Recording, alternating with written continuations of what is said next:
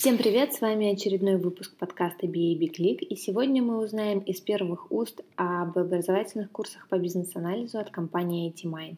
И у нас в гостях заместитель директора образовательного центра Герман Шестер. Привет. Спасибо большое, что согласился со мной поговорить. Расскажи, пожалуйста, чуть-чуть о себе. Да, меня зовут Герман Шестеров. Сейчас я замдиректора учебного центра ITMine. То есть формальная позиция у меня такая, но по факту я курирую направление бизнес-анализа в учебном центре. Это не только публичные курсы, но и все остальные варианты обучения, которые у нас периодически появляются. Плюс обучение и консалтинг в области бизнес-анализа в таком в корпоративном формате. Плюс, естественно, выступаю как тренер. Если говорить об истории, то я в IT где-то в районе 15 лет, из них лет 12 так или иначе в сфере бизнес-анализа. Начинал разработчиком, но со временем мигрировал вот в эту стезю. Собственно, занимал разные позиции от э, джуниора и так далее по цепочке ну и в итоге какое-то время был руководителем Центра компетенций по бизнес-анализу, то есть занимался в компании в той или иной мере настройкой процессов, артефактов, наймом, обучением, ну и прочими вопросами. Плюс еще успел поработать проектным менеджером. Также я один из основателей сообщества analyst.by, ну или analyst.by, как обычно говорят, и его активный контрибьютор, скажем так, но скорее уже в прошлом. То есть писал много статей, общался на форуме, участвовал в организации мероприятий и так далее. В общем, как-то так. Сейчас на все не хватает времени? А, да, скорее так. Угу. Расскажи, пожалуйста, как давно существуют ваши курсы по бизнес-анализу именно? Наши курсы существуют примерно с 2011 года. Тут я могу немного ошибаться. В общем, тогда мы запускали первые пилотные наборы как по бизнес-анализу, так и по UX и юзабилити. И в то время это еще было тесно связано с сообществом AnalystBuy. Но, в принципе, мы и сейчас связаны за счет того, что ключевые стейкхолдеры IT-Mine и AnalystBuy пересекаются. Mm-hmm. Но как entity они все же различны. Как-то так. Mm-hmm. Сколько студентов вы уже успели выпустить за время жизни ваших курсов? Может быть, у тебя есть статистика? Я думаю, что примерно, очень примерно, человек 700. Это чисто по бизнес-анализу, и это не считая корпоративного обучения. Это просто внушительно, очень. А насколько сейчас курсы популярны? Сколько, например, за последний год вы человек выпустили? Ну, я тебе скажу так. У меня точной метрики этого нету. А, я бы сказал, что в целом, если это как-то озвучивать, то есть в режиме таких непроверяемых, не очень mm-hmm. качественных требований, э, я бы сказал, что популярно. Да. То есть у нас есть довольно большая очередь, и эта очередь по, скажем так, нашей теку, нашим текущим возможностям по ее обработке не особо-то быстро и обрабатывается. То есть я тебе количество не скажу, к сожалению. Угу. А кто основная аудитория ваших курсов? Кто приходит? Начинающие совсем аналитики или продолжающие? Основная аудитория – это люди, которые хотят стать IT-бизнес-аналитиками. Ну, то есть, спасибо, Кэп.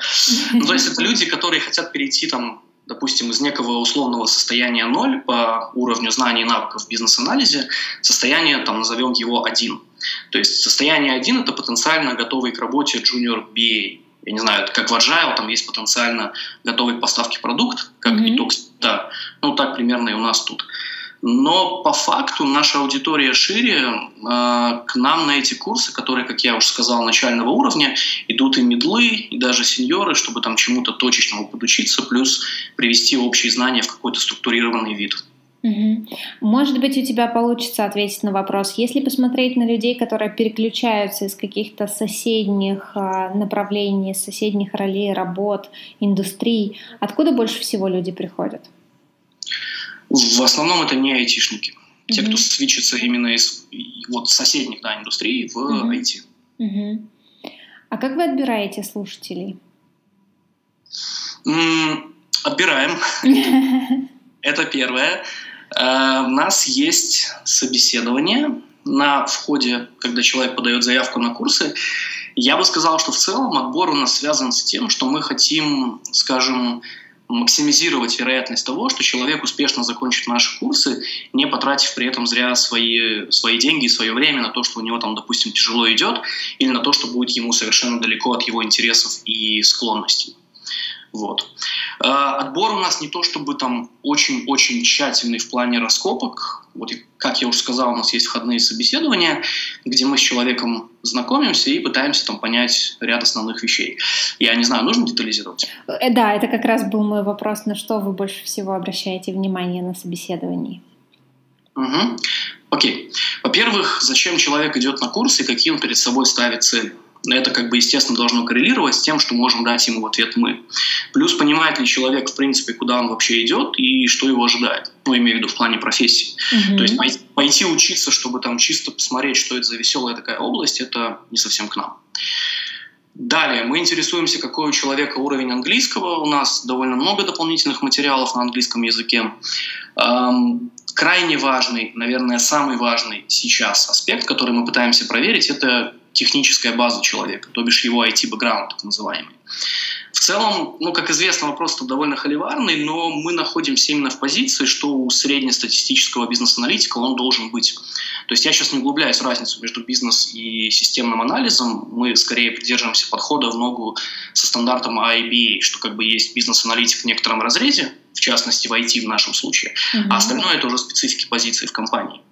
Ну, понятно, что вот такому среднему бизнес-аналитику нужно уметь общаться со своей командой, плюс проектировать решения с позиции их наполнения требованиями.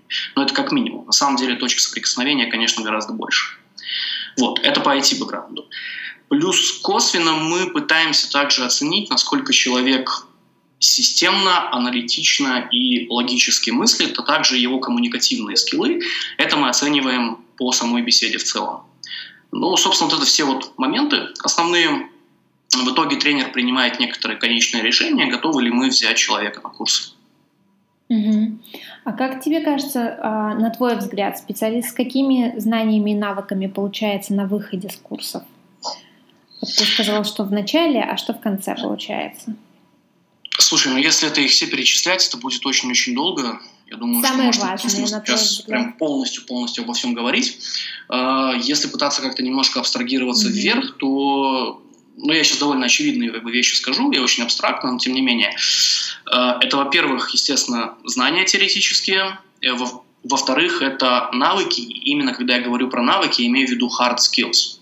То есть софт-скиллы и прочее подобное связанное – это такая существенно более обширная область, плюс mm-hmm. мы это частично проверяем на входе. Ну и подспудно мы также в процессе практики и заданий пытаемся у людей что-то допрокачать в этом плане. Но в целом наша ключевая область – это дать набор задач, дать набор именно знаний и hard skills, необходимых для того, чтобы человек был этим потенциально применимым junior BA. Угу. Может быть, ты можешь немножко рассказать о том, как проходит у вас учебный процесс? Да, у нас есть тренинги в нашем учебном классе. Сейчас это в основном по выходным, но мы будем вкидывать и пробовать и иные форматы. В сумме они сейчас занимают где-то около 50 часов. Это и теория, и практика. И это два выходных подряд с интервалом в три недели. И таких вот три модуля. Плюс, кроме этого, есть еще самостоятельная практическая работа дома, то есть выполнение заданий с оценками и комментариями. Есть тесты, есть чтение и просмотр дополнительных материалов, есть вебинары. В общем, все это в перерывах между модулями. А, вся вот эта вот офлайновая работа по нашей статистике в сумме занимает от 70 до 150 часов. И это за 2-3 месяца основного курса обучения. В итоге у нас в конце есть экзамен, где мы проверяем усвоение знаний и каких-то навыков. Это не единственная точка контроля, у нас есть еще и другие точки, но это вот такая вот основная, ключевая. Соответственно, после экзамена человек может либо со спокойной совестью уйти, сказав, что он успешно закончил курс и он счастлив, либо пойти на дипломный проект, где люди в командах уже самостоятельно выполняют полный цикл бизнес-анализа с последующей защитой всего этого дела перед комиссией. По срокам это где-то еще полтора месяца с примерно той же средней нагрузкой. Угу. Расскажи, пожалуйста, а, что для тебя, как для преподавателя, самое сложное в ведении курсов? Самое сложное в курсов, я бы не сказал, что там есть какие-то такие принципиальные сложности. Наверное, скорее, может быть, нехватка чего-то у части студентов, потому что отбор не всегда на 100% качествен. Но я бы не сказал, что там это такая там дикая сложность, скорее ну, то, с чем приходится работать. Угу. А, ты рассказал, что студенты очень много всего делают. Может быть, у тебя уже сложилось впечатление, что для студентов самое сложное? Самые сложные какие-нибудь темы или задания? Ну, опять же, я, наверное, пойду не по точечным вещам, mm-hmm. а как-то вот опять же абстрагируюсь. Я думаю, что по моим оценкам, по нашим наблюдениям, самое сложное для студентов это а нагрузка и б вот нехватка вот этого самого IT бэкграунда. То есть в плане нагрузки понятно, что люди в основном в параллели работают или учатся, а задач и активностей много, очень много. Поэтому этот период для людей, ну, скажем так, не особо сладкая жизнь. Но это именно как бы тот объем, причем он скорее близок даже к минимальному, который мы считаем нужно вкладывать в людей. Э, если говорить про IT-базу, то у нас как бы есть отбор, но мы не можем брать только айтишников, потому что это такая будет локально замкнутая экосистема иначе. Плюс очень много зависит от человека, а не от его образования. Если человек реально круто мотивирован, плюс обучаем, плюс самостоятелен, то ему это как бы ну, вполне себе успешно дастся. Но такие вот вещи мы не можем полноценно оценить на этапе собеседования. Мы можем только человеку очертить какие-то риски и потенциальные сложности, если мы их видим. Ну, а как бы они зачастую есть. Вот как-то примерно так и получается, что люди погружаются в незнакомую для себя область, да еще и с такой нагрузкой. Вот. С этим, в принципе, можно работать. Это грамотное планирование времени, организация дел там и прочие фишки тайм-менеджмента и связанных областей, но не каждый этим по дефолту пользуется. Ну, поэтому вот и сложность. Угу. Может быть, ты можешь порекомендовать какие-то три основные вещи, что нужно делать во время курсов, чтобы быть успешным? Э, три основные вещи, чтобы быть успешными. Ну, попробуем.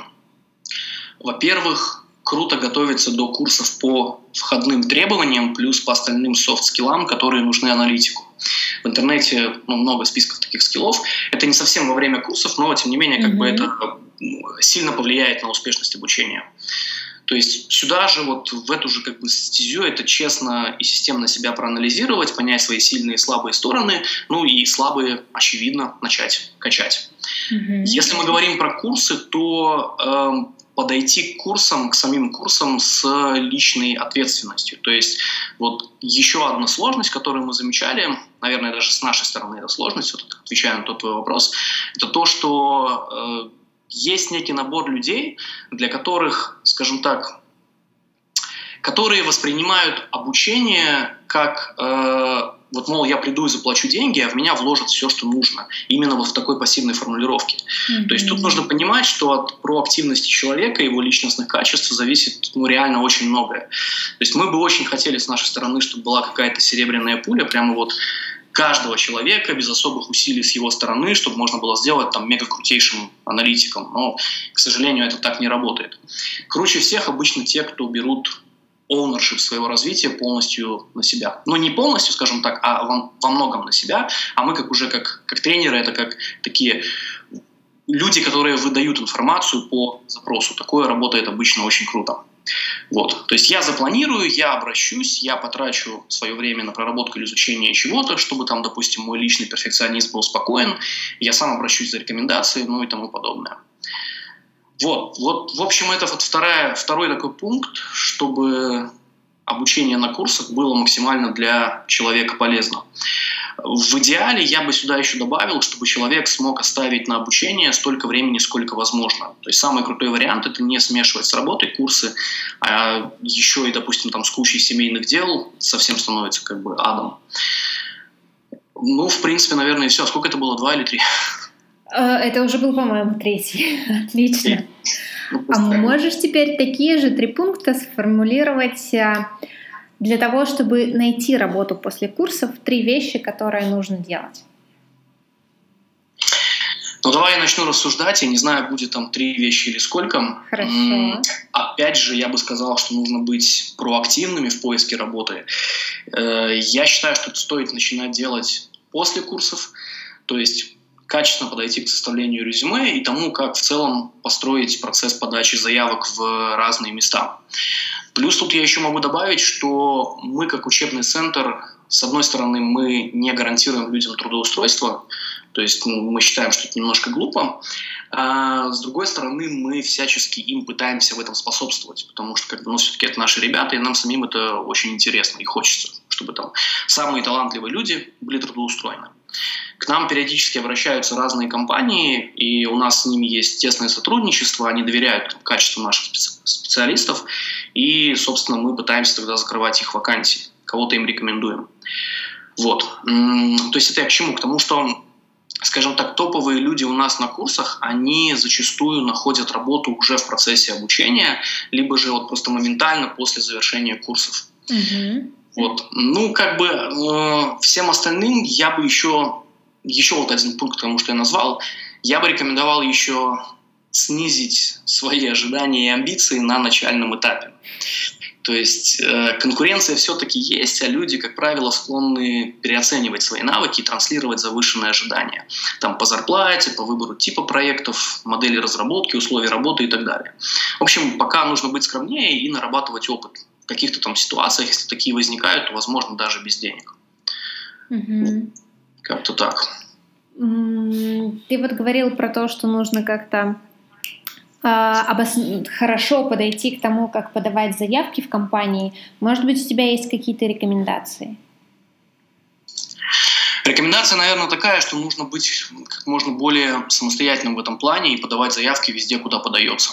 То есть, э, ну, как бы очевидное, да, это постоянно мониторить рынок, смотреть, какие есть вакансии, плюс заводить на разных там этапах и прочих как бы событиях, связанных с бизнес-анализом, какие-то знакомства, потому что очень большое количество вакансий, они не открыты, они закрываются именно за счет внутренних знакомств и связей.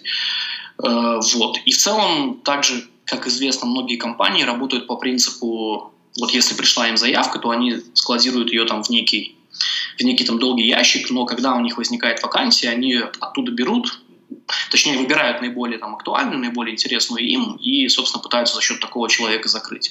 Поэтому я бы рекомендовал, что в ключевые компании там, по размеру, по опять же, интересу человека, стоит даже, если нет вакансий, просто писать и подавать заявку, что, мол, хочу там, быть бизнес-аналитиком. Ну и, естественно, адаптировать вот и свое резюме, и свою заявку э, именно под то место, куда человек mm-hmm. То есть не заниматься вот на фоне всего того, что я сказал, банальным спамом, там рассылая одно и то же письмо в 100 компаний. Такое обычно людей бесит, и оно не очень хорошо работает. Это точно. А может быть, у тебя получится сформулировать какую-то такую предво... общую какую-то статистику, может быть, у тебя есть информация. Какой процент людей в первые полгода после курсов ваших устраиваются на роли бизнес-аналитиков? Мы не занимаемся тщательным анализом процентов этого всего дела, то есть мы не отслеживаем судьбу каждого человека. Mm-hmm. Я бы сказал, что скорее это пока, потому что в планах у нас есть развитие алумни, то есть более активного сообщества наших выпускников. Но при этом косвенно мы всегда интересуемся, как там у кого дела. И если судить по той выборке, с которой мы там на каком-то этапе общаемся, опять на тех же самых метапах, там по всяким другим вопросам, то я бы сказал, что процентов 80 работают бизнес-аналитиками, но опять же, насколько мы можем судить mm-hmm. общине. Вот. Как я сказал, наиболее там крутые люди устраиваются еще даже на курсах. Если же говорить про те 20%, которые не устраиваются, то половина, как мне кажется, это те, кто не захотел в бизнес-анализ. Надеюсь, что это не мы так демотивируем. Ну, а остальные, да, это люди, у которых бывают сложности. А, как ты думаешь, какие сейчас есть недостатки курсов по бизнес-анализу на рынке? Недостатки курсов. Ну, давай я расскажу про рынок в целом mm-hmm. и сфокусируюсь на наших. Я не буду говорить про минусы конкретных курсов, как бы это не очень корректно. Mm-hmm. Если говорить про рынок, то я бы сказал, что в целом на рынке сейчас есть только обучение бизнес-анализа начального уровня. Нет хорошего обучения, которое помогало бы специалистам уровней выше.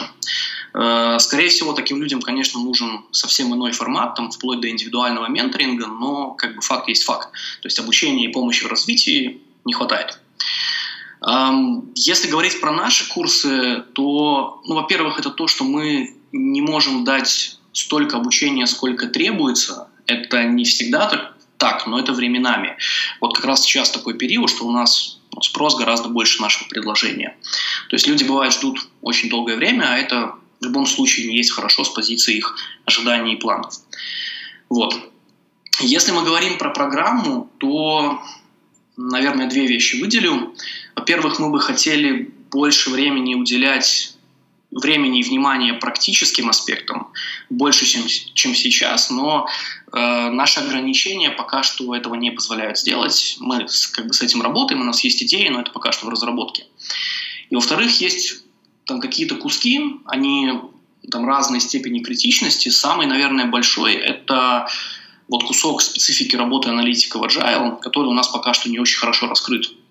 Но, опять-таки, это из-за форматных ограничений. То есть в текущих условиях мы считаем, что мы правильно приоритизировали знания и навыки, и там, грубо говоря, мы не можем ничего выкинуть, чтобы вот этой темой заменить. Как бы факт есть факт, опять же, что ребятам этого не хватает, с учетом того, что Agile сейчас очень популярен. Вот. Я как бы лично сам не считаю, что это какой-то там rocket science, что этому нужно отдельно активно обучаться, но не всегда человек может сам увидеть, как что-то соотносится с базовым курсом и что-то там допочитать или попрактиковаться. Бывает такое, что человеку, если ему нужно хоть немножко отойти от буквы, которую он изучил, это называет, начинает у него какие-то там дикие сложности вызывать. В общем, как бы с этим куском мы тоже работаем. Но из остального я чего-то существенного не вижу пока. Не, про, не планировали ли вы какой-нибудь дополнительный мини-курс именно по agile бизнес-анализу? У нас какое-то время он был, когда у нас был тренер, который в этом очень круто разбирался. Это был как бонусный тренинг, uh-huh. но сейчас мы скорее строим, интегрируем это в сам курс, просто это пока что, опять же, в разработке. Uh-huh. Uh, ты как раз очень хорошо подчеркнул, что нет курсов для продолжающих, назовем это так. Может быть, у вас по этому поводу есть какие-то планы, и можно готовиться к тому, чтобы к вам поступать?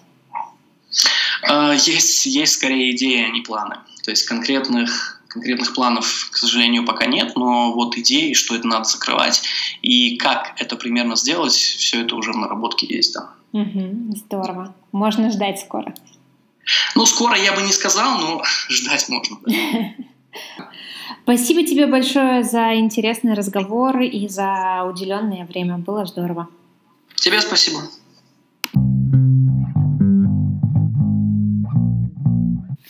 Итак, сегодня с заместителем директора образовательного центра IT Mine мы обсудили, какая основная аудитория курсов по бизнес-анализу, какие специалисты получаются на выходе, как проходит учебный процесс в компании IT-Mine для бизнес-аналитиков, а что нужно делать бизнес-аналитикам, чтобы устроиться на работу после курсов и какие недостатки сейчас есть на курсах на рынке в Беларуси.